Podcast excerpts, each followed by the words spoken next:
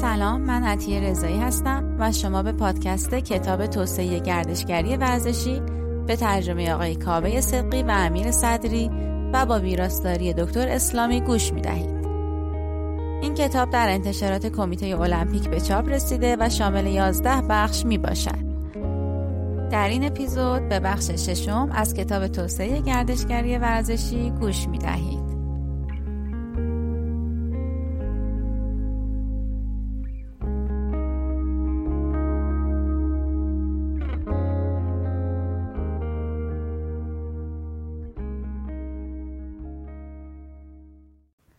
فصل ششم مکان، ورزش و فرهنگ مقدمه ورزش تأثیر معناداری بر مفاهیم و درک مردم از یک مکان دارد. این معانی در تجربه گردشگران ورزشی در تأثیرات میزبانانشان و در استراتژی های طراحی شده برای شکلگیری هرچه بهتر توسعه امری اساسی است. اعتبار این ادعاها با در نظر گرفتن ماهیت منحصر به فرد مکانهای گردشگری ورزشی با بررسی ورزش و فرهنگ در رابطه با هویت مکان و با در نظر گرفتن ورزش به عنوان یک استراتژی برای ایجاد بازارهای فروش در مکانهای گردشگری در این فصل نشان داده خواهد شد. یک مطالعه موردی از اتصال مکان کوهنوردان به مکانهای کوهنوردی داخلی و خارجی یکی از روشهای تغییر معنای مکانهای ورزشی است که در این فصل نشان داده خواهد شد. مکان مکان یک معنی و مفهوم مربوط به فضا است. تفاوت‌های بین فضا و مکان را از منظر پست مدرن مورد بررسی قرار می دهند و این نکته را بیان می کنند که فضا می تواند یکی از معلفه های عینی بخش تفریحی و گردشگری باشد. از این طریق به عنوان یک مکان یک پارک ملی یا یک سایت که در آن تفریح گردشگری خاصی اتفاق می افتد فاصله ای بین آنها دیده می شود. مکان می تواند یک تصویر فیزیکی باشد که به عنوان محتوای بروشورها تعبیر شود. منظره به عنوان یک چشمانداز برای آنچه مردم تصور می کنند نقش دارد. به این ترتیب ممکن است این مکان یک پیش زمینه فرهنگی باشد که مردم آن را توسط اهداف خاص یک تولید کننده یا بازاریابان تشخیص می دهند. در حالی که خصوصیات هندسی فضا را می توان به صورت عینی اندازه گیری کرد، مکان ذاتا یک پدیده ذهنی تر است. افراد و گروه ها به طور مداوم در حال تعریف و تصحیح مفاهیمی هستند که به تعریف مکان اضافه می کنند. با تغییر جنبه های دیگر زندگی آنها معنایی که به فضاها می دهند نیز تغییر می کند. پیوست مکان از دو جزء اصلی تشکیل شده است. اولین مورد وابستگی به خود مکان است که همان بخش اصلی و ارتباطی است که افراد و مجموعه ها با یک فضا دارند. براون و ریموند اظهار داشتند که وابستگی به مکان به روابط مبتنی بر فعالیت های خاص در هر محیط اشاره دارد. در زمینه گردشگری ورزشی یک مکان خاص ممکن است ترکیبی از منابع منحصر به فرد طبیعی باشد که یک سری فعالیت های ورزشی خاص در آن انجام می شود. یک مثال ساده می تواند اسکی دانهیل و اسنوبورد باشد که نیاز به مقادیر زیادی برف در مناطق کوهستانی دارد. این وابستگی عمل کردی معمولا به دلیل وابستگی بالا به آن منطقه به دلیل شرایط خاص آن به محیط مورد نظر کمک می کند. به بحث در مورد گردشگری ورزشی در مناطق حاشیه‌ای در فصل پنج پرداختیم. بعد دوم وابستگی به مکان هویت مکان است که در خودسازی افراد و گروه ها نقش بسزایی دارد. در بیان جایی که هستیم یا جایی که بازی می کنیم به درک خود از این که چه کسی هستیم کمک می کند. بنابراین سفر برای ورزش بخش مهمی در ساخت هویت شخصی خودمان نیز می باشد. مکانهای گردشگری رولف در سال 1976 در مبحث اصلی خود در موضوع مکان و فضا استدلال کرد که مفهوم حس مکان در محیط محلی که افراد در موقعیتی هستند که می توانند پیوندهای عمیق خود را نسبت به مکانی که در آن هستند داشته باشند بیشتر کاربرد دارد.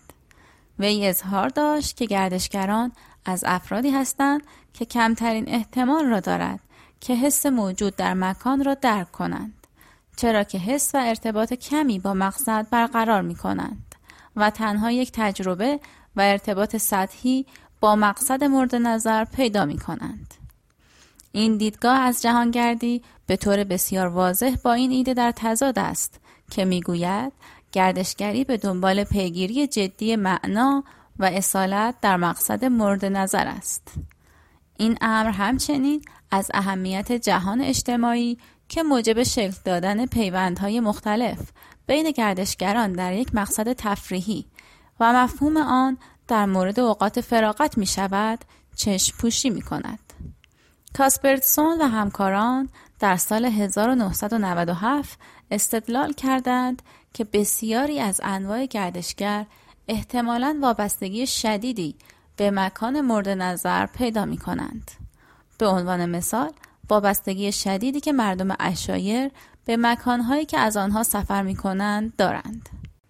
به همین ترتیب جونز و گرین در سال 2005 این موضوع را مطرح می کنند که مشارکت جدی در چنین رویدادهایی مبتنی بر اوقات فراغت فعالیت های تقویت کننده متقابل در زمینه گردشگری ورزشی هستند. سفر جهت لذت فراتر از مرزهای فضای زندگی فرد است و به این معنی است که در مقصد مورد نظر تجربه وجود دارد که در شهر خود یافت نمی شود و تمام هزینه های سفر را توجیه می کند. استندون و دیناپ استدلال خود را بر این اساس بنا می کنند که ماهیت گردشگری ریشه در تجربه فرهنگی اصیل در مکانهای دور از خانه دارد که دارای ویژگی های مختلف هستند. این ویژگی ها برای هر مکان منحصر به فرد است و گردشگران آنها را با تمام وجود خود احساس می کنند. تفاوت ها و شباهت های آنها به بخشی از تجربه آگاهانه و هویت وی تبدیل می شود. مقاصدی که دارای تجربیات ناب و معتبر در حوزه گردشگری هستند بیشتر مد نظر است و برای افراد و گردشگرانی که به آن منطقه سفر می کنند دارای معنی زیادی خواهد بود. گو و رایان نیز به همین ترتیب استدلال می کنند که توسعه گردشگری می تواند بر هویت محلی افراد تأثیر بگذارد و این بر اساس ادراک آنها از تمایز، خودکارآمدی، تداوم و عزت نفس مرتبط با مکان می باشد. همه این ابعاد می تواند تحت تأثیر نوع فعالیت گردشگری باشد که در آن مکان انجام می شود. چنین منطقی نشان می دهد که مفهوم مکان برای گردشگری ورزشی بسیار کاربرد دارد و حائز اهمیت است. از منظر صنعت گردشگری هرچند مقصد از دید مثبت برای بازدید کنندگان معنی دارتر باشد مزیت رقابتی آن مقصد در بازار گردشگری بیشتر خواهد بود. اماکن ورزشی و گردشگری تجارب گردشگران ورزشی حاصل یک بخش مرحله‌ای یا نتیجه واقعی حاصل از تعاملات گردشگران با مکان است. حداقل چهار منبع احتمالی از این معنا در منابع ادبی برجسته می باشد. در وهله اول بیل استدلال می کند که یک وفاداری دینی قابل تغییر در بخش قابل توجهی از مردم وجود دارد و به جای عبادت دینی بسیاری از مردم ورزش را جایگزین کردند. مکانل پیشنهاد می کند که سفرهای توریستی مشابه زیارتهای مذهبی هستند. او استدلال می کند که انگیزه گردشگران از جستجوی اصالت و آرامش روحی حاصل می شود. حالت وجودی کوهن از تجربه گردشگری نیز حاکی از آن است که این نوع گردشگری زیارتی برای انسان مدرن است. مانند زائران، گردشگران نیز از مبدع به مناطق دیگر سفر می کنند و بعد هم به مبدع برمیگردند. در یک زمینه گردشگری افراد امر مقدس و ناپسند را به صورت سلسله وار تعریف می کنند. با این حال به طور کلی مکانهای گردشگری به عنوان پناهگاهی از مدرنیته عمل می کنند. مقدسات را یک واقعیتی جدا از زندگی عادی مسافران ایجاد می کنند. جستجوی مکانهای مقدس ممکن است منعکس کننده پاسخی به شرایط بیبندوباری باشد که به طور روزافزون در جهان پسامدرن در حال نمایان شدن است. راه دوم این که فضاهای ورزشی دارای مفهوم و اصالت شوند. ایجاد محیط گرم و صمیمی برای گردشگران نیز مناسب است تا حس قربت به آنها دست ندهد با آنکه فاصله زیادی از خانه خود دارند. یک مکان ورزشی خاص ممکن است حس خانه را به شما انتقال دهد زیرا طرفداران یا شرکت کنندگان فعال با آن مکان اخت می‌گیرند. البته این ایده با اکثر تعاریف تخصصی در حوزه گردشگری در تضاد است که در آن یک فاصله مشخصی را تعیین می کنند و بعد از طی آن مسافت شما یک گردشگر محسوب می شوید. با این کار سوالات جالبی در مورد معنایی که این هواداران خانگی به مقصد می دهند مطرح می شود. به عنوان مثال نوگاوا و دیگران می‌گویند که مسافت پیموده شده به یک مقصد گردشگری ورزشی عامل مهمی در نوع رفتارهای مشاهده شده توسط گردشگران است اگرچه آنها در مورد رابطه و ریشه روانشناختی این بازدید کنندگان به مقصد توضیحی ارائه ندادند. گیبسون و همکاران در مطالعه خود از بازدید کنندگان از بازی های فوتبال دانشگاه متوجه شدند که گردشگران ورزشی که به عنوان تیم‌های بومی شناخته می‌شوند هنگام بازدید از شهر تمایل به شرکت در چند فعالیت گردشگری در حوزه غیر ورزشی را نیز دارند. به نظر می رسد وابستگی آنها به آنجا نوعی پیوند اجتماعی متمرکز بر خانواده، دوستان و خانواده ها باشد. گیبسون گمان می کند که گردشگران ورزشی که با تیم بازدید کننده شناخته می شوند ممکن است بیشتر مانند گردشگران معمولی موجود در جامعه رفتار کنند. راه سوم این که فضاهای ورزشی ممکن است دارای معنا و مفهوم شوند که مبحث زیباشناسی است. در این حالت معنای مکان از عناصر مختلف چشمانداز ورزشی حاصل می شود که به زیبایی هرچه بیشتر یک مکان ورزشی کمک می کنند. به عنوان مثال استادیوم های فوتبال در انگلستان به عنوان کلیساهای جامعه سکولار توصیف شدهاند که از نظر پیروان و غیر پیروان این ورزش با درک مکان آن ارتباط نزدیکی دارند. یک مثال دیگر توسعه مناطق ورزشی یا محله ها در یک شهر است که نمایانگر ارتباط بین ورزش و گردشگری است. اسمیت در سال 2010 پیشنهاد می کند که چنین مناطقی باید از تمرکز در رویدادهای مهم فراتر از تمرکز در سایر امکانات ورزشی با مشارکت بیشتر مانند تالارهای مشاهیر، نمایشگاه های فعالیت های ورزشی و انواع دیگر مشارکت های فعال فراتر رود. میراث ورزشی آخرین عاملی است که بیل به عنوان عامل تأثیرگذار بر معناداری مکانهای ورزشی به آن توجه می کند.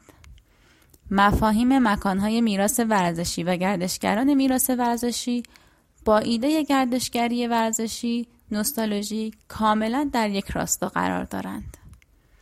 در دفاع از این دیدگاه در گسترش موزه های ورزشی گشت و گذار در مکانهای المپیکی گذشته و مشاهده منشأ ورزش های مختلف مانند گلف رواج دارد. در حالی که همه این عوامل باعث ایجاد فضاهای ورزشی با معنی برای ایجاد مکانهای گردشگری ورزشی می شوند. بیل ظهور مناظر ورزشی را به عنوان یک روند متضاد یادآوری می کند. در حقیقت این مناظر ورزشی تجسمی از کمبود فضا و مکان است که توسط رولف این گونه توصیف داده شده است. در قرن بیستم مناظر ورزشی تمایل به توصیف محیط ورزشی پیدا کردند. شکل استادیوم ها و بافت و ساختار آنها را تغییر دادند. مزارع و دشت ها به سنگفرش و پارک ها به سازه های بتونی تبدیل شدند. بیشتر ورزش ها به تغییر و تحولات مصنوعی نیاز دارند. اگرچه میزان این تغییرات در محیط طبیعی ورزش با یکدیگر متفاوت است. ورزش از این نظر نسبتا منحصر به فرد می باشد. در معدود فعالیت های دیگر فشار زیادی برای ایجاد مکانی دقیقا مشابه مکان دیگر وجود داشته است. منطق این فشار حداقل بر چهار اصل استوار است. یک تلاشی برای اطمینان از راحتی و امنیت تماشاگران و شرکت کنندگان. دو برای استاندارد سازی زمین های بازی و مکان های بازی بدین وسیله زمین بازی مناسبی فراهم می شود و در نتیجه رقابت عادلانه تری انجام خواهد شد. 3. بازتاب پیشرفت های فناوری که امکان بهبود عملکرد ورزشکاران را فراهم کرده است. 4. نتیجه الزامات پخش رسانه های جمعی هم از نظر نیازهای فناوری و هم از نظر جذابیت بازار مقصد. این تنش ها بین یک شکل سازی مناظر ورزشی و حفظ خصوصیات طبیعی منحصر به فرد در روند رو به رشد به سمت امکانات مصنوعی یا ساخته شده برای ورزش هایی که به طور سنتی در محیط های طبیعی صورت می گرفت بین هر دو طرف وجود دارد. نکته مورد توجه ماهیت وابستگی به مکانهای خاص می باشد که ورزشکاران با شرکت در مکانهای مختلف در تضاد با آن عمل می کنند. رابطه بین مکان و صخره نوردی سنگ نوردی در طول زمان توسعه خاص خود را داشته است که آن را از سایر ورزش های کوهستانی متمایز می کند. با این حال تا همین اواخر نیز به نظر می رسید ارتباط آن با محیط طبیعی یک ویژگی با دوام و همیشگی است. انگیزه اصلی کوهنوردان شامل مواردی مانند دور و بکر بودن منطقه کوهنوردی، ارزای نیازهای جسمی و روحی در طی مسیر و لذت بردن از فضای آن محیط است. با وجود این، میل آشکار کوهنوردان به محیط طبیعی، میل و استفاده از فضاهای کوهنوردی داخلی و مصنوعی رو به رشد می باشد و افراد زیادی از فضاهای داخلی و مصنوعی با این رشته آشنا می شوند و آن را انجام می دهند. این مراکز مصنوعی در مراکز ورزشی، سالن‌های بدنسازی، مراکز تفریحی و سایر امکانات شهری ساخته شدهاند. دیوارهای کوهنوردی همچنین در فضای باز به عنوان سازه های دائمی یا متحرک ساخته شده اند. اهداف ساخت این نوع سازه ها شامل کاهش وابستگی فصلی به عنوان مثال کنترل شرایط آب و هوایی از بین بردن عوامل مزاحم مانند حشرات و حیوانات مختلف و افزایش قابلیت دسترسی عمومی مردم است. دیوارهای سعی نوردی داخل سالن فرصت مناسبی برای آموزش، بازی یادگیری و رقابت در یک فضای محصور و تحت نظارت فراهم می کنند. توانایی ایجاد تغییرات آسان و طراحی مجدد مسیرها نیز روی دیوارهای کوهنوردی ساخته شده تضاد بینظیری با مسیرهای نسبتا ایستایی فضاهای صخره نوردی در فضای باز ایجاد می کند. ارتباط با مکان رشد و افزایش استفاده از دیوارهای صخره نوردی مصنوعی در شهرها این سوال را به وجود می آورد که اهمیت مکانهای طبیعی و صخره نوردی در چیست؟ می توان این سوال را از منظر احساسی جواب داد و حسی که یک ورزشکار به یک محیط خاص طبیعی دارد را برجسته کرد. آن مکان یک نوع هویت مکانی خاصی برای ورزشکار خواهد داشت. از عوامل مرتبط و مهم با مکان می توان به قابلیت دسترسی راحت به منطقه کوهنوردی به عنوان مثال فاصله آن از خانه، فاصله از سربالایی، طول مسیرهای کوهنوردی موجود اشاره کرد. هویت مکانی شامل معانی و مقادیر مرتبط با یک مکان خاص و مرتبط با هویت شخصی افراد است. تحقیق ارائه شده در اینجا تنها بخش کوچکی از یک مطالعه بزرگتر است که به بررسی چگونگی تجربه کوهنوردان از مکانهای صخره‌نوردی و صعود می‌پردازد. برای این پروژه 21 مصاحبه انجام شده است که شش مصاحبه اول مبنای این مطالعه موردی است. این مصاحبه ها به وسیله کدگذاری استقرایی تحلیل شد.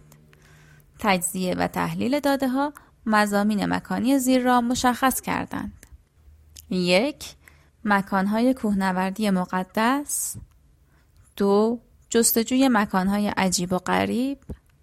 سه مکانهای کوهنوردی به عنوان محیطهای اجتماعی. فرهنگ ورزش و تعامل بین ورزشکاران، تماشاگران و مکان گردشگری باعث می شوند تا یک مکان مشخص معنا پیدا کند. و آن را از سایر مکانها متمایز می کند.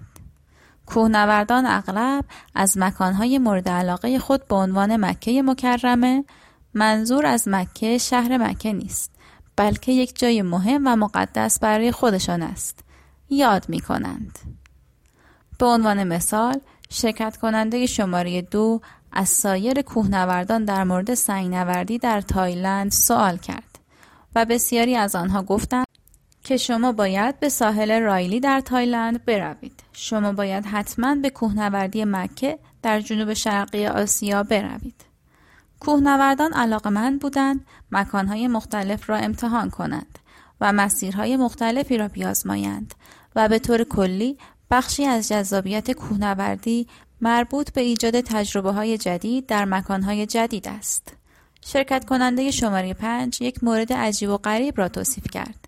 آن که من به دنبال تجربیاتی هستم که فقط در یک سری محیط خاص دیده می شود و در جاهای دیگر نمی توان به آن تجربیات دست یافت. مانند دیدن سنگ های قرمز که قبلا جای دیگر آن را تجربه نکرده بودم. جنبه های اجتماعی کوهنوردی در دو منظر تعریف می شوند. تعامل اجتماعی مثبت با همه کوهنوردان و تعامل اجتماعی با همگروهی های خود در طی کوهنوردی و در محیط طبیعی شرکت کننده شماره چهار توضیح داد جایی مانند دریاچه لوئیز که دسترسی به آن بسیار آسان است اما اگر از بالای مسیر عبور کنید وارد یک مسیری می شوید که دور از مسیر اصلی است و کسی را نمی توانید ببینید. در مقایسه تعاملات اجتماعی داخل سالن و طبیعی شرکت کننده شماره 5 اظهار داشت هر دو نسبتا به یک اندازه اجتماعی هستند. اما می توانم فقط خودم و همتیمی کوهنوردیم را انتخاب کنم. ما به طور عمدی سعی می کنیم یک سری راههایی را که می‌دانیم افراد کمتری در آن حضور دارند پیدا کنیم و از آن راهها برویم. طبیعتا هرگز نمی‌توانم این شرایط را در صخره نوردی داخل سالن داشته باشم. شرکت کننده شماره 5 در ادامه به بحث در مورد کیفیت تعاملات اجتماعی پرداخت و متوجه شد که در حالی که افراد بیشتری برای گفتگو در محیط های سالونی و باشگاه های ورزشی وجود دارند مدت زمان صرف شده در خارج از منزل تنها با همتیمی های کوهنوردی او صمیمیتر و عمیقتر می باشد. شرکت کننده شماره 3 تجربه ورزشی داخل سالن خود را این گونه توصیف می کند. شما به آنجا می روید و این یک مسئله فردی است اما در عین حال به یک موضوع اجتماعی و تیمی تبدیل می شود. نتیجه شرکت کنندگان بر اساس خصوصیات مکان دائما مناسب بودن مکان را برای فعالیت خود یعنی وابستگی به مکان ارزیابی می کنند. پاسخ دهندگان در این مطالعه مکان صعود خود را بر اساس انواع و طول مسیر، تنوع مسیر و قابلیت دسترسی راحت ارزیابی کردند. مکانهای صخره‌نوردی سالونی تمرکز اصلیشان بر سهولت دسترسی و راحتی استفاده از آن می باشد. کوهنوردان پس از چند بار مراجعه مکرر هویت مکان را به امکانات موجود در آن محل ارتباط دادند و یک رابطه مستقیم بین امکانات و هویت مکانی ایجاد کردند و همچنین این امر منجر به ایجاد ارتباطات اجتماعی زیادی بین کوهنوردان شد. در مکانهای طبیعی در فضای باز، کوهنوردان تعاملات اجتماعی خود را محدود به همتیمی های خود می کنند و با افراد دیگر و غریبه ارتباط چندانی نمی گیرند و این امر از طریق تعامل مداوم بین افراد و ویژگی های مکانی حاصل می شود و شروع به درک هویت یک مکان خاص می کنند. از طریق این تعامل افراد حاضر در یک مکان یک هویت خاص در ذهن خود از آن ایجاد می کنند که با مکانهای خاصی که در ذهن خود دارند پیوند خورده است. در این مطالعه کوهنوردان از مکانهای بیرونی خاص به عنوان مکه یاد می کردند و مفاهیم آنها معمولا از طریق درک فرهنگ کوهنوردی از این مکانها نشأت می گیرد. کوهنوردانی که به طور مکرر به سالن‌های سربسته جهت صخره نوردی می روند به تدریج بر اساس بود اجتماعی این مکانها شروع به شناخت بخشی در این مکانها می کنند. واضح است که کوهنوردان با توجه به ارتباطات اجتماعی که برای آنها ایجاد می شود شروع به ارتباط و هویت بخشیدن به یک مکان مشخص می کنند. کوهنوردان درک کاملی از همتیمی های خود در حین کوهنوردی و کل گروهی که با آنها کوهنوردی می کنند و همچنین ویژگی های متمایز مکانی که در آن کوهنوردی می کنند دارند.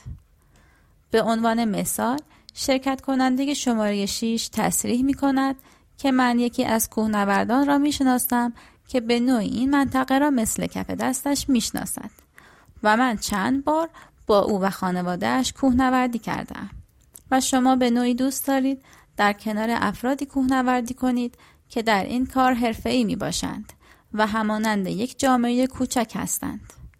این نقل قول عناصر اغلب موارد مرتبط با وابستگی به مکان را برجسته می کند. احترام به مکان، استفاده مداوم و جامعه. کوهنوردان در این مطالعه وابستگی خاصی به مکانهای کوهنوردی و ورزشی خودشان داشتند. چه مصنوعی چه طبیعی. تفاوتها در ماهیت این تعاریف و نوع وابستگی آن وجود دارد. خصوصا از نظر معانی به عنوان مثال مکه دسترسی و تعامل اجتماعی. موارد ذکر شده در این مطالعه در لیست منابع انتهای این کتاب گنجانده شده است. فرهنگ مکان و هویت. مکان به طور نزدیکی با فرهنگ گره خورده است. معانی مربوط به فضاهای ورزشی به شدت تحت تأثیر زمینه فرهنگی موجود در ورزش و گردشگری می باشد. فرهنگ از جهات مختلفی به ورزش مربوط می شود. اما سه مورد از ملموس ترین آنها به شرح زیر است. الف برنامه های فرهنگی همراه با رویدادهای ورزشی ب ورزش به عنوان نوعی فرهنگ عامه جیم خورد فرهنگ ها در ورزش هر یک از این ابعاد فرهنگی بر معنایی که به فضاهای ورزشی مرتبط است تأثیر گذار هستند و با این کار بر هویت مکان و به طور بالقوه ایجاد مکانهای جدید برای گردشگری تأثیر می‌گذارند.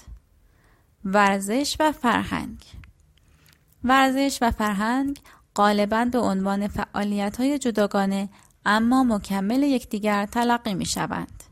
این روش به ویژه در رویدادهای مهم ورزشی که اغلب دارای برنامه های فرهنگی و ورزشی متمایز هستند بسیار مشهود است. مراسم افتتاحیه و اختتامیه بازی های المپیک یک مثال بسیار خوبی از کنار هم قرار دادن آگاهانه ورزش و فرهنگ می باشد و همینطور یک مثال دیگر می توان به برنامه های فرهنگی جداگانه المپیک نیز که توسط شهرهای میزبان برگزار می شود اشاره کرد. سنو روی کرد در ارتباط با مراسم افتتاحیه رویدادهای مهم ورزشی وجود دارد. موراگاس و همکاران آنها را به عنوان تاریخ، جشن و نمایش و سرگرمی طبقه بندی کردند. در حالت اول این مراسم به عنوان یک رویداد تاریخی منحصر به فرد که در آن لحظه اتفاق می و بخشی از یک تاریخ غنی تلقی می شود. مراسم افتتاحیه بازی های المپیک زمستانی 2010 در ونکوور با نمایش چشمگیر تاریخ و شکوه کانادا نمونه خوبی از این مثال است. در مرحله دوم این مراسم به عنوان یک جشن تلقی می شود و به جنبه های فرهنگی رویداد توجه ویژه‌ای دارد. این بخش نقطه اوج مراسم است. انفجاری از فرهنگ، نمایش و شادی. در این مرحله هنرهای نمایشی بومی منطقه میزبان اغلب نمایش داده می شوند. سرانجام سومین بخش مراسم مبحث سرگرمی است. این نوع مراسم ساختارهای فرهنگی و آینی این رویداد را ناچیز ارزیابی می کند و سعی دارد مقدمه سرگرم کننده برای یک هیجان واقعی که همان شروع مسابقات است فراهم کند. هر یک از این سه روی کرد اما به ویژه اولی و دومی ممکن است در خدمت موقعیت یابی مستقیم فرهنگ نسبت به مکان باشد.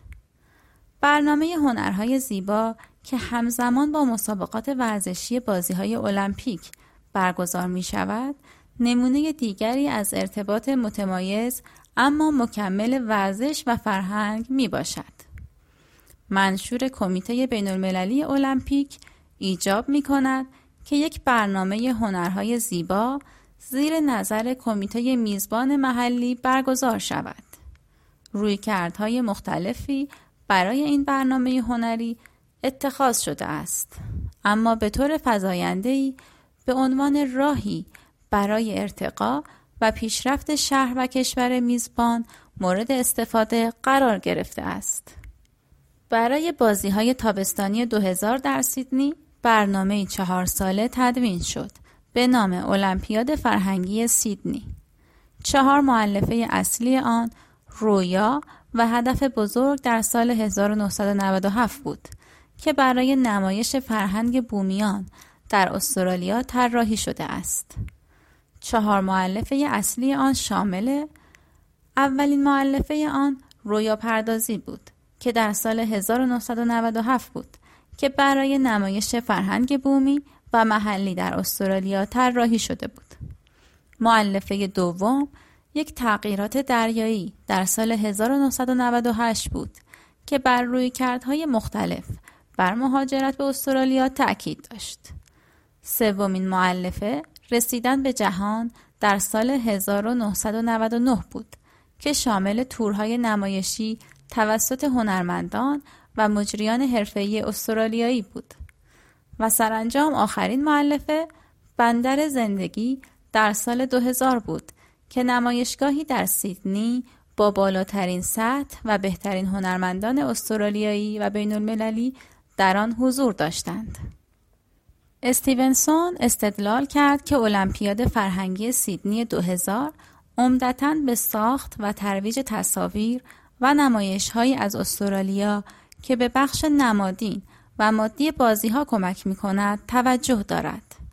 این دیدگاه با اظهارات مدیر هنری در المپیاد فرهنگی مطابقت دارد که گفت این چهار جشنواره المپیاد فرهنگی که در استرالیا داریم بزرگترین فرصتی است که تاکنون داشته ایم تا درک و شناخت ملی و بین المللی در مورد استرالیا را تغییر بدهیم.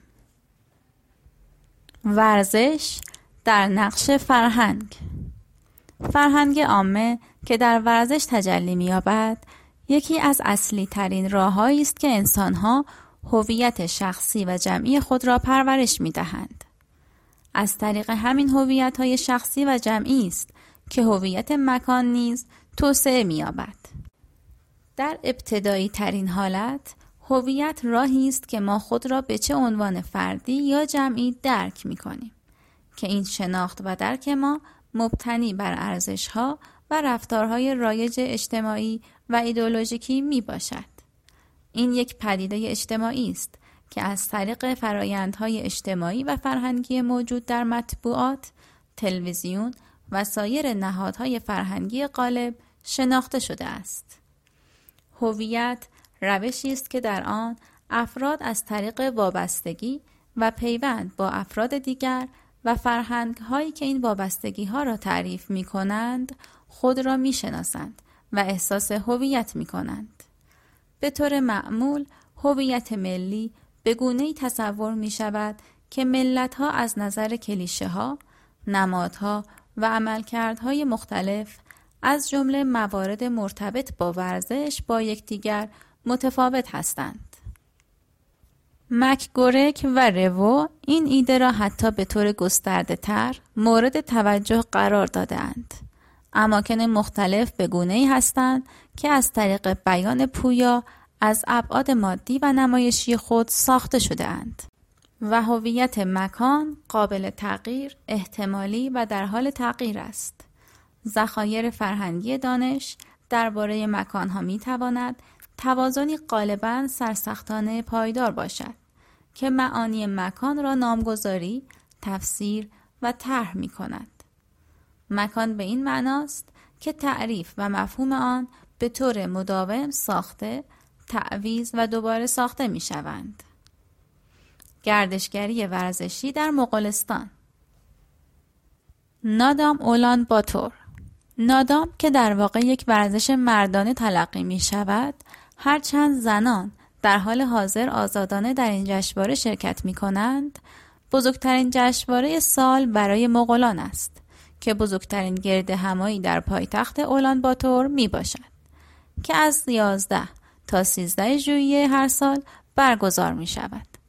تخمین زده می شود که حدود 50 هزار نفر در این گرد همایی شرکت می کنند که تعدادی از بازدید کنندگان بین المللی نیز در آن حضور دارند.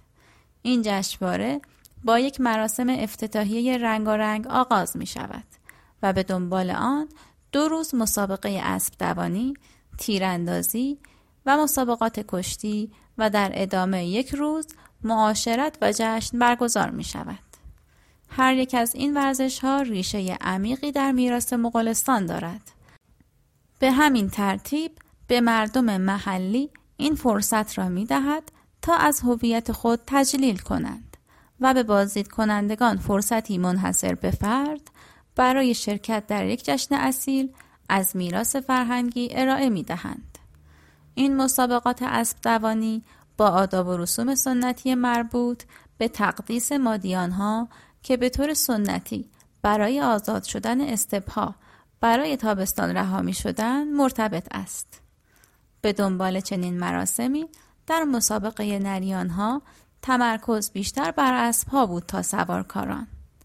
به طور سنتی نریان برنده به خدایان تقدیس می شدند و اجازه داشتند آزاد شوند. ریشه مسابقات تیر و کمان هم در جنگ و هم در شکار بود. در گذشته کمانداران به صورت دوتایی و با شاهزادگان در کنار گلهداران به رقابت می پرداختند.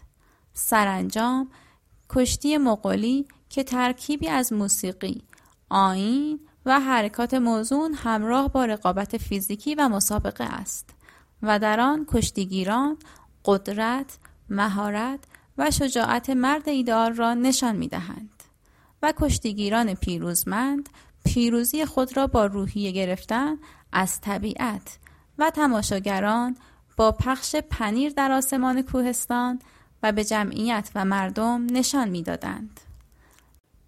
در حالی که درک کامل از میراث غنی برای هر یک از این رویدادها برای یک مهمان ناآگاه در یک بازدید کوتاه دشوار است.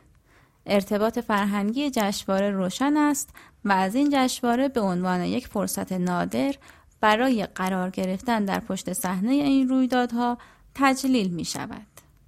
همچنین برای چند روز کوتاه بازدید کنندگان اجازه دسترسی خاصی به هویت محلی را در مغولستان دارند. هویت مکان تحت تأثیر بسیاری از ویژگی های فرهنگی است. اما به طور قطع ورزش یکی از غالبترین آنهاست. یانگمن پیشنهاد می کند که نه تنها ورزش عاملی در روند ساخت هویت مکان است بلکه یکی از مهمترین شکل دهنده های هویت جمعی یا گروهی در جهان معاصر نیز می باشد. در بسیاری از موارد رویدادهای ورزشی و واکنش مردم به آنها بارزترین نمودهای عمومی فرهنگ و هویت‌های جمعی در یک جامعه مشخص است ولی فقط مسابقات ورزشی مورد توجه نیست که هویت مکان را تحت تاثیر قرار داده و منعکس می کند. فعالیت های ورزشی و تفریحی نیز که به طور روزمره در جوامع محلی اتفاق می افتد مهم می باشند. به طور معمول مطالعه در مورد تفاوت‌های میان فرهنگی مربوط به ورزش به طور اتفاقی به عنوان یک محصول جانبی از سفر به فرهنگ دیگر به عنوان یک شرکت کننده یا تماشاگر ورزشی یا در معرض اختلافات فرهنگی از طریق رسانه ها به دست می آید. با این حال به طور فضایندهی ورزش به عنوان یک راه و روش برای ایجاد درک از تفاوت‌های فرهنگی مورد استفاده قرار می‌گیرد که نمونه آن با سفرهای مبتنی بر ورزش توسط دانشگاه های ایالات متحده می باشد. هویت مکانی از طریق ورزش حداقل در چهار روش ساخته می شود که ارتباط خاصی با گردشگری دارد. اینها شامل موارد زیر می باشد. یک ارتباط ورزش های خاص با مناطق خاص دو نیروهای مرتبط سلسله مراتب رقابتی موجود در ورزش. سه شناسایی یک مکان با موفقیت های ورزشی آن. چهار شخصیت پردازی مکان از طریق قهرمانان ورزشی و ورزش های خاص که معمولا با ملت های خاصی در ارتباط هستند. این ارتباط ممکن است بر اساس عوامل مختلفی باشد. اما یکی از قدرتمندترین آنها نقشی است که یک ورزش مشخص در میراث یک کشور داشته است نمونه ای از این نوع ارتباطات اتحادیه راگبی در نیوزلند می باشد فوگر راگبی را پیشنهاد کرده است که از اواخر قرن گذشته به عنوان آینده‌ای برای جامعه نیوزلند خدمت کرد. این نمادی از الگوی روابط اجتماعی بود که از نظر نیوزلند نیوزلند را متمایز و ستودنی می کرد. به همین ترتیب مبنای مهمی برای ایجاد احساس وحدت ملی و هویت فردی ایجاد کرد. سلسله مراتب رقابتی که در بسیاری از ورزش ها وجود دارد عامل مهمی در ارتقاء هویت مکان است. اساس اصلی در این که من در مقابل برادرم من و برادرم در برابر پسرموی خود من و برادرم و پسرموی من در برابر جهان منعکس کننده جمع منافع سرزمینی است که در یک سلسله مراتب رقابتی اتفاق می افتد. با دستیابی به سطوح بالاتر سلسله مراتب رقابتی هویت مکانی از طریق قلمرو در حال رشد و پرورش است. در این فرایند بسیاری از تفاوتها و اختلافات واقعی که در این مکانها مشاهده می شود تحت شعا قرار می گیرند. موفقیت نسبی یک منطقه از نظر عملکرد ورزشی هم بر ارتباط بین ورزش و هویت مکان تأثیر می‌گذارد. علاوه بر این که بیشتر در اخبار مطرح می شوند، مکانهایی که تیمهایی مداوم برنده در مسابقات قهرمانی دارند معمولا به عنوان برنده شناخته می شوند. چنین موفقیتی می تواند حس هویت مشترک را حتی در صورت وجود تقسیمات اجتماعی و اقتصادی متعدد دیگر که در منطقه وجود دارد فراهم کند. سرانجام قهرمانان ورزشی می توانند تأثیر مهمی در نحوه شناخت ما با مکان داشته باشند. نمونه های اخیر قهرمانان بین المللی شامل یائو مینگ از چین و رونالدینیو از برزیل می باشند. یائو مینگ فوق ستاره لیگ ملی بسکتبال کشور چین می باشد. رونالدینیو فوق ستاره فوتبال برزیل به دلیل ضربه پنالتی و قدرت کنترل توپ مشهور است. رونالدینیو بیشتر سالهای اوج خود را صرف بازی در فوتبال حرفه‌ای در اروپا برای باشگاه میلان ایتالیا در سری آ کرده است. در حالی که هنوز در برزیل مورد احترام بسیار زیاد قرار دارد. هر دو بازیکن به عنوان سفیر غیررسمی کشورهای خود عمل کرده اند. جایی که هموطنان آنها به موفقیت بین المللی خود بسیار افتخار می کنند. خورد فرهنگ های ورزشی خورد فرهنگ های ورزشی بیانگر بود سوم فرهنگی ورزش است که به هویت بخشی در یک زمینه گردشگری کمک می کند. این خورد فرهنگ ها به طور کلی با تعهد به یک ورزش خاص و متمایز کردن نمادها یا سرمایه فرهنگی و مراحل مختلف شغلی از نظر عضویت در خورد فرهنگ ها مشخص می شوند.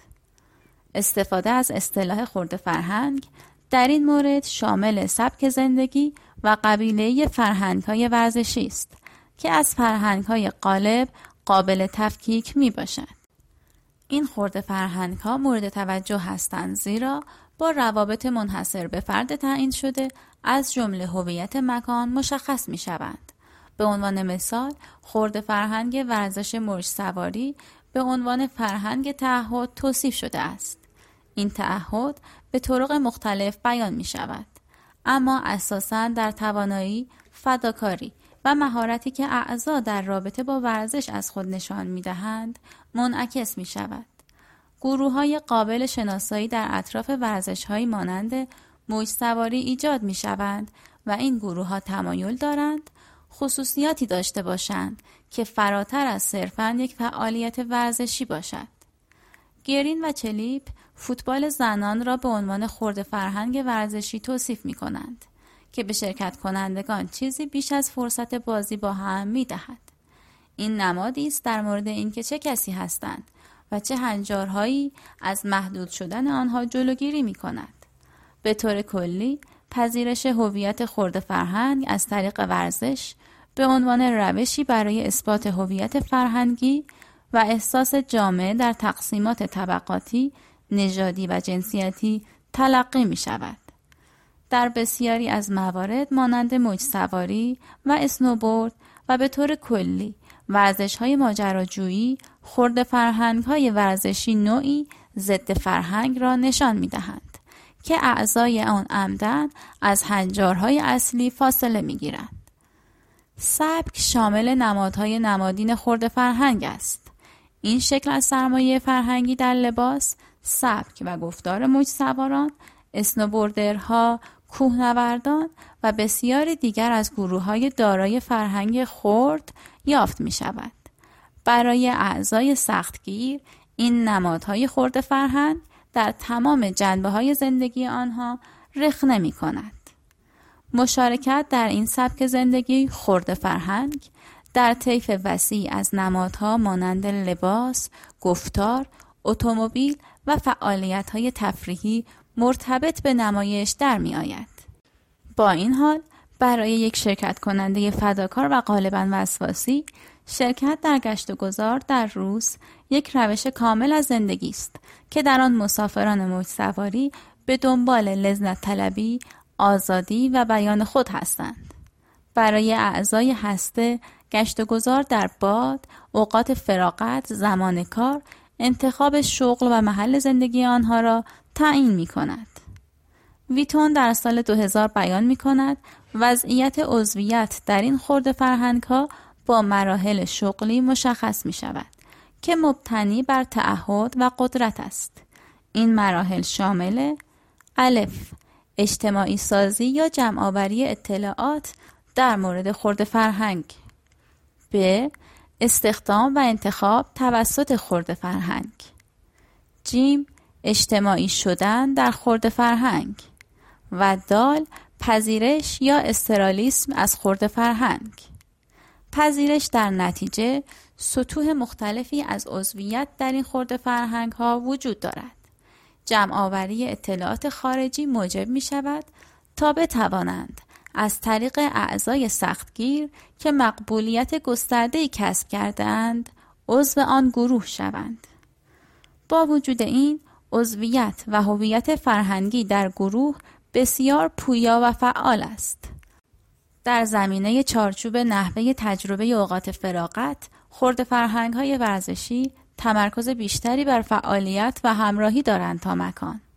گرین و چلیپ در مطالعه خود از زنان فوتبالیست شرکت کننده در یک تورنمنت در فلوریدا به این نتیجه رسیدند که این گردشگران ورزشی خاص به دنبال فرصتهایی برای اشتراک و تایید هویت خود به عنوان بازیکن فوتبال می باشند. این یک رویداد برای جشن گرفتن یک خورده فرهنگ مشترک با دیگران است که از مکانهای دور به اشتراک گذاشته شده است. در این حالت مقصد میزبان فضای اجتماعی برای فوتبالیست های زن را فراهم می کرد تا خورده فرهنگ خود را جشن بگیرند. شرکت کنندگان می توانستند از زندگی عادی خود فاصله بگیرند آنها از احساس رفاقت با همتیمی های خود و سایر اعضای خورد فرهنگ لذت می‌برند و به آنها فرصت داده شد تا هویت خورد فرهنگ خود را رد کنند. مقصد به عنوان تسهیل کننده ی هدف اصلی بازدید از مکان مسابقات عنوان شد که در یک سطح دیگر می باشد. در سطح دیگری خورد فرهنگ های ورزشی با یکدیگر ارتباط صمیمانه ای دارند و به مکانهای خاصی برای ورزش خود وابسته هستند. این امر در مورد کوهنوردان، موج سواران، اسنوبوردرها و بسیاری از خورد فرهنگ های ورزشی مهیج که اکنون از محبوبیت بالایی برخوردار هستند صادق است. به طور سنتی این گروه ها بسیار وابسته به منابع طبیعی موجود در این مناطق هستند. تعهد قوی خورد فرهنگ انگیزه هایی را برای غلبه بر محدودیت فاصله فراهم می کند. با این حال اخیرا مناظر شهری در بین این گروه ها محبوب شدهاند. در هر دو روش به نظر می رسد تلاش برای یکی شدن با محیط زیست وجود دارد. غالبا فضاهایی که توسط این گروه های خورد فرهنگ استفاده می شود مورد مناقشه است. به عنوان مثال اسکی بازان هنگام ورود این ورزش به دامنه های بزرگتر و افزایش بازار آن استقبال نکردند. اسنوبورد بازان و اسکی بازان به دلیل ضرورت مالی، مدیریت مؤثر و تغییرات در محل به طور فضاینده این دامنه ها را با هماهنگی مشترک تقسیم می کنند. با وجود این در حالی که فضای مرتبط با این ورزش ها به طور فضاینده تقسیم می شود هویت مکان خورد فرهنگ ممکن است کاملا مشخص باشد. گروه های خورد فرهنگ همچنین مکان های ویژه را از طریق دسترسی به اطلاعات داخلی تشخیص می دهند. با پیشرفت اعضای زیرگروه های فرهنگ در مسئولیت خورد فرهنگ خود آنها در مورد اطلاعات مکان های ویژه در گروه خود آگاه می شوند. همین سفر به مقصد انتخاب شده ممکن است برای فردی در گروه خورد فرهنگ خود سرمایه اجتماعی به دست آورد. تجربه در این مکان ها می تواند ارتباط مستقیمی با وضعیت یک عضو در خورد فرهنگ وی داشته باشد. مکان می تواند با فعالیت در یک سو قرار داده شود. اعضای خورد فرهنگ متعصب تمایل دارند در نزدیکی مکانی که می توانند در ورزش خود فعالیت کنند زندگی کنند و از زمان تعطیلات خود برای سفر به مقاصدی که برای ورزش آنها مقدس است استفاده می کنند. بازاریابی مکان از طریق ورزش بازاریابی مکان از طریق ورزش در صنعت گردشگری در زمینه فروش مکان فعالیت می کند. و این از طریق فرایند بازاریابی انجام می شود. بازاریابان مکان تصاویر جدیدی از مکان می سازند تا جایگزین تصاویر مبهم یا منفی شوند که قبلا توسط ساکنان، سرمایه گذاران و بازدید کنندگان ایجاد شده بود. با این کار آنها فعالانه در تلاشند تا بر هویت مکان تأثیر بگذارند. کارتر و همکاران در سال 2007 نشان دادند که هویت مکان می تواند توسط نیروهای جهانی سازی مانند گردشگری تحمیل شود. آنها سوالاتی راجع به اخلاق در چنین دستکاری هایی مطرح می کنند و طرفداران این عقیده کارشان این است که ارتقا از هویت مکان باید با حسب مکان که در جامعه رایج است مطابقت داشته باشد. منطقی که زمین ساز بازاریابی است دو بخش دارد اولا این امر مبتنی بر درک روشی است که مصرف کنندگان مانند گردشگران ورزشی در مورد مقاصدی که بازدید می کنند تصمیم می گیرند. بالوگلو و مک این دیدگاه را به بیان آن مقصد خلاصه می کنند. دوما عوامل تحریک کننده و عوامل شخصی عمدتا توسط دو نیروی عمده شکل می گیرد. موارد اول مواردی هستند که از محرک خارجی و جسم فیزیکی و همچنین تجربه قبلی ناشی می شوند. از طرف دیگر عوامل شخصی از ویژگی های اجتماعی و روانشناختی ادراک کننده است. در بازاریابی محلی می توان از طریق بازاریابی هدفمند به عوامل شخصی رسیدگی کرد. در حالی که عوامل محرک را می توان از طریق توسعه و تبلیغ محصول اصلاح کرد.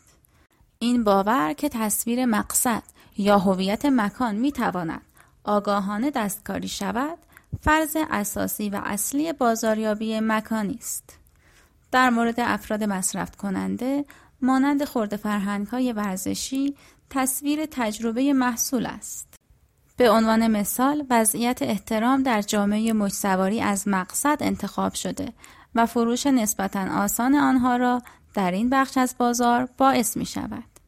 منطق دوم که توجه بیشتر به بازاریابی در مکان را توضیح می دهد این است که مقاصد با رقابت فضاینده‌ای از مکانهای دیگر روبرو هستند.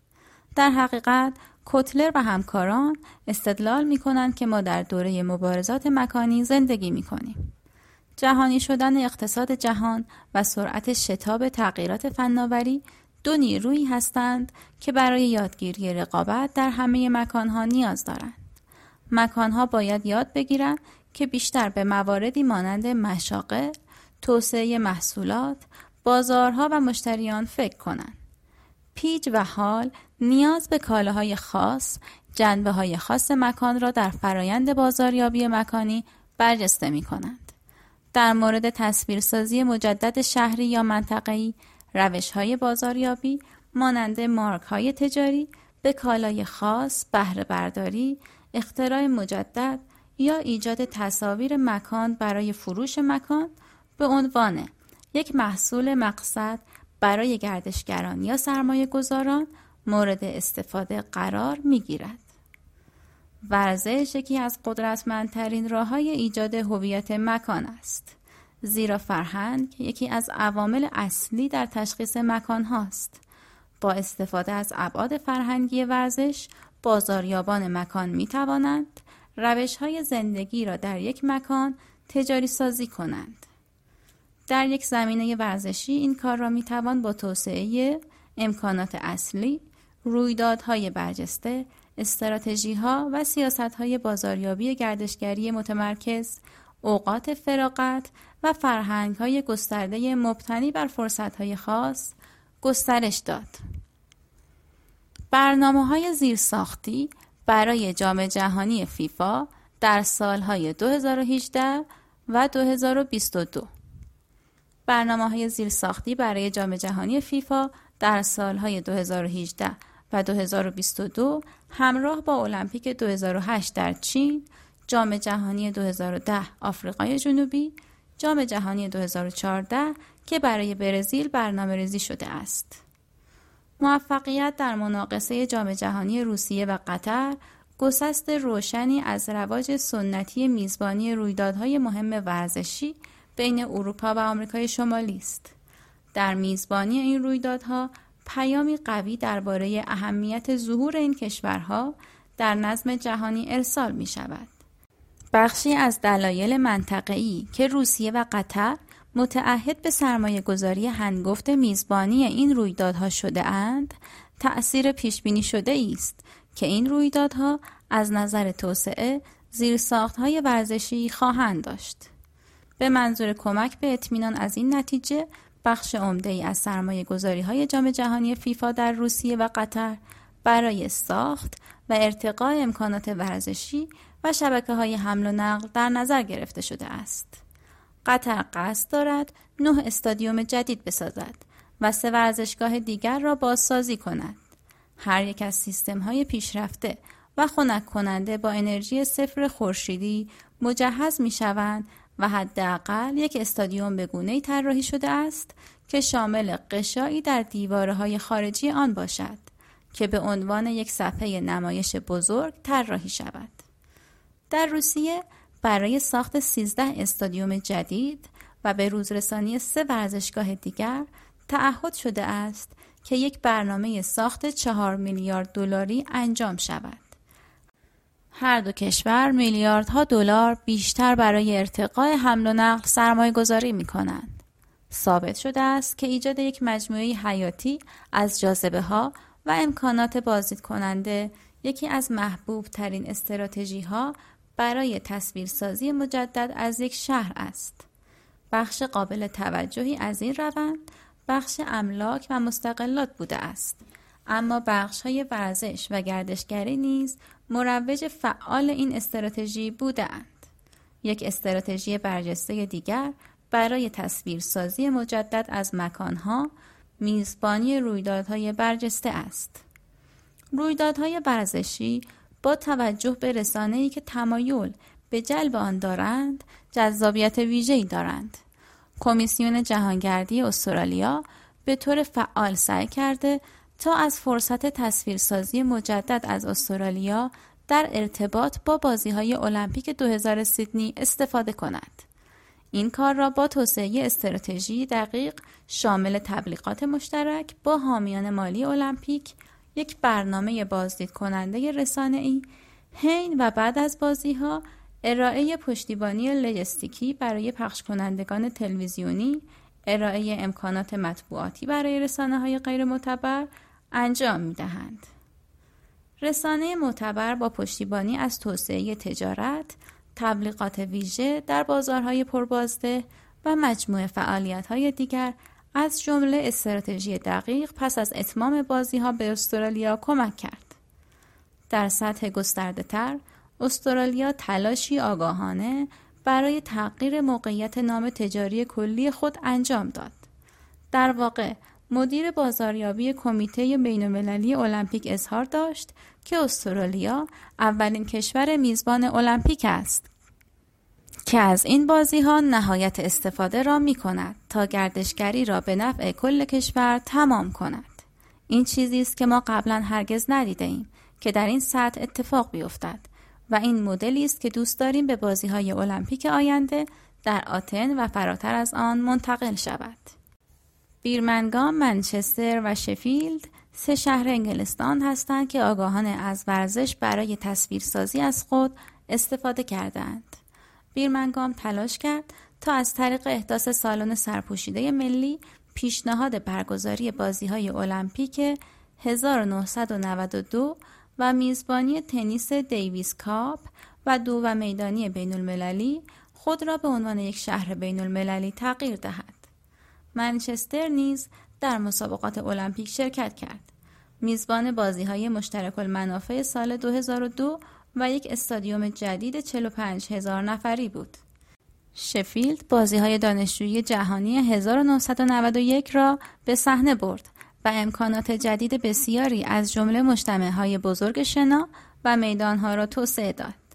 اسمیت در سال 2005 در ارزیابی خود از این ابتکارات تصویربرداری مجدد خاطر نشان کرد که اعتبار ورزشی این شهرها تقویت شده است. با این حال او همچنین به محدودیت هایی در این تصویربرداری اشاره کرد. از جمله عدم کنترل شهرها بر پیامی که توسط رسانه های ورزشی بیان می شود و عدم تأثیر بر تصویر توسط سرمایه گذاری های تأسیسات. سومین رویکرد مشهور در تصویربرداری مجدد از مکانهای گردشگری بازاریابی گردشگری غیر مرتبط با رویدادهاست که تلاش می کند از یک ارتباط مثبت بین ورزش و مکان استفاده کند. یک استراتژی تبلیغاتی نیوزلند در سال 1998 گبی را به مکان متصل می کرد. در اعلام این کمپین وزیر گردشگری اظهار داشت که تبلیغات آینده باعث می شود محبوبیت سیاهپوستان در آفریقای جنوبی گبی تحت تاثیر قرار بگیرد تا با آگاهی نیوزلند و همه جاذبه های آن ایجاد شود.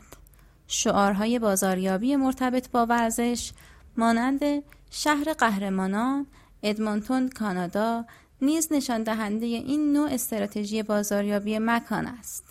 شعارهای مرتبط با ورزش مانند شهر قهرمانان، ادمونتون کانادا نیز نشان دهنده این نوع استراتژی بازاریابی مکان است.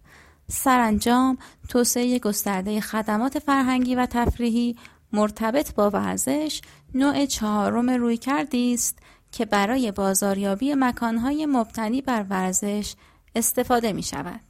این روی کرد فراتر از حمایت از ورزش های با درجه بالا برای توسعه اخلاق ورزشی در محل از طریق مواردی مانند زمین پارک و توسعه ساحل است که فعالیت های ورزشی مانند دویدن، دوچرخه سواری و قایقرانی را تشویق می کند. گلاسکو از این روش برای موقعیت مجدد خود به عنوان یک جامعه سالم فعال هم از نظر هویت شخصی و هم از نظر تصویر مقصد استفاده کرده است. نتیجه گیری این فصل اهمیت مکان را در زمینه گردشگری ورزشی برجسته می کند. مکان به عنوان فضایی تعریف شده است که با معنا آمیخته شده است و اکنون باید مشخص شود که فضاهای گردشگری از طریق ورزش به طور فضایندهی با معنا تلفیق می شوند. فرهنگ ورزش از سه نظر اهمیت ویژه‌ای دارد. ورزش و فرهنگ، ورزش به عنوان فرهنگ و خورد فرهنگ های ورزشی. هر کدام می توانند تأثیرات مهمی در نحوه مشاهده و تجربه مقصد توسط گردشگران ورزشی داشته باشند. با توجه به تأثیر قدرتمند ورزش در نحوه درک هویت مکان جای تعجب نیست که برای بازاریابی مکانهای گردشگری دستکاری شوند. بازاریابان مکانی سعی در استفاده از رویدادهای ورزشی، فعالیتها و جاذبه های نوستالژیک برای ایجاد تصویرسازی های مکانی مطلوب دارند. تعدادی از موضوعات باید همراه با فرصتهای بیشماری برای بازاریابی از طریق ورزش مورد توجه قرار بگیرند. معانی مکان متمایز فقط با میزبانان و مهمانان در ارتباط نیستند بلکه با مجموعه پیچیده از زیرگروه هایی که در آنها وجود دارد. به عنوان مثال در مورد اقامتگاه های آلپ ساکنان بلند مدت کوتاه مدت صاحبان خانه های دوم اسکی بازان اسنوبورده ها کوهنوردان و تعداد زیادی دیگر نیز مرتبط هستند. عدم توجیه این اختلافات توسط بازاریابان مکان ممکن است باعث ایجاد دیدگاه های متناقضی شود که در هر حالت مناسب و اقتصادی نیستند و در واقع ممکن است در طولانی مدت پایدار نباشند.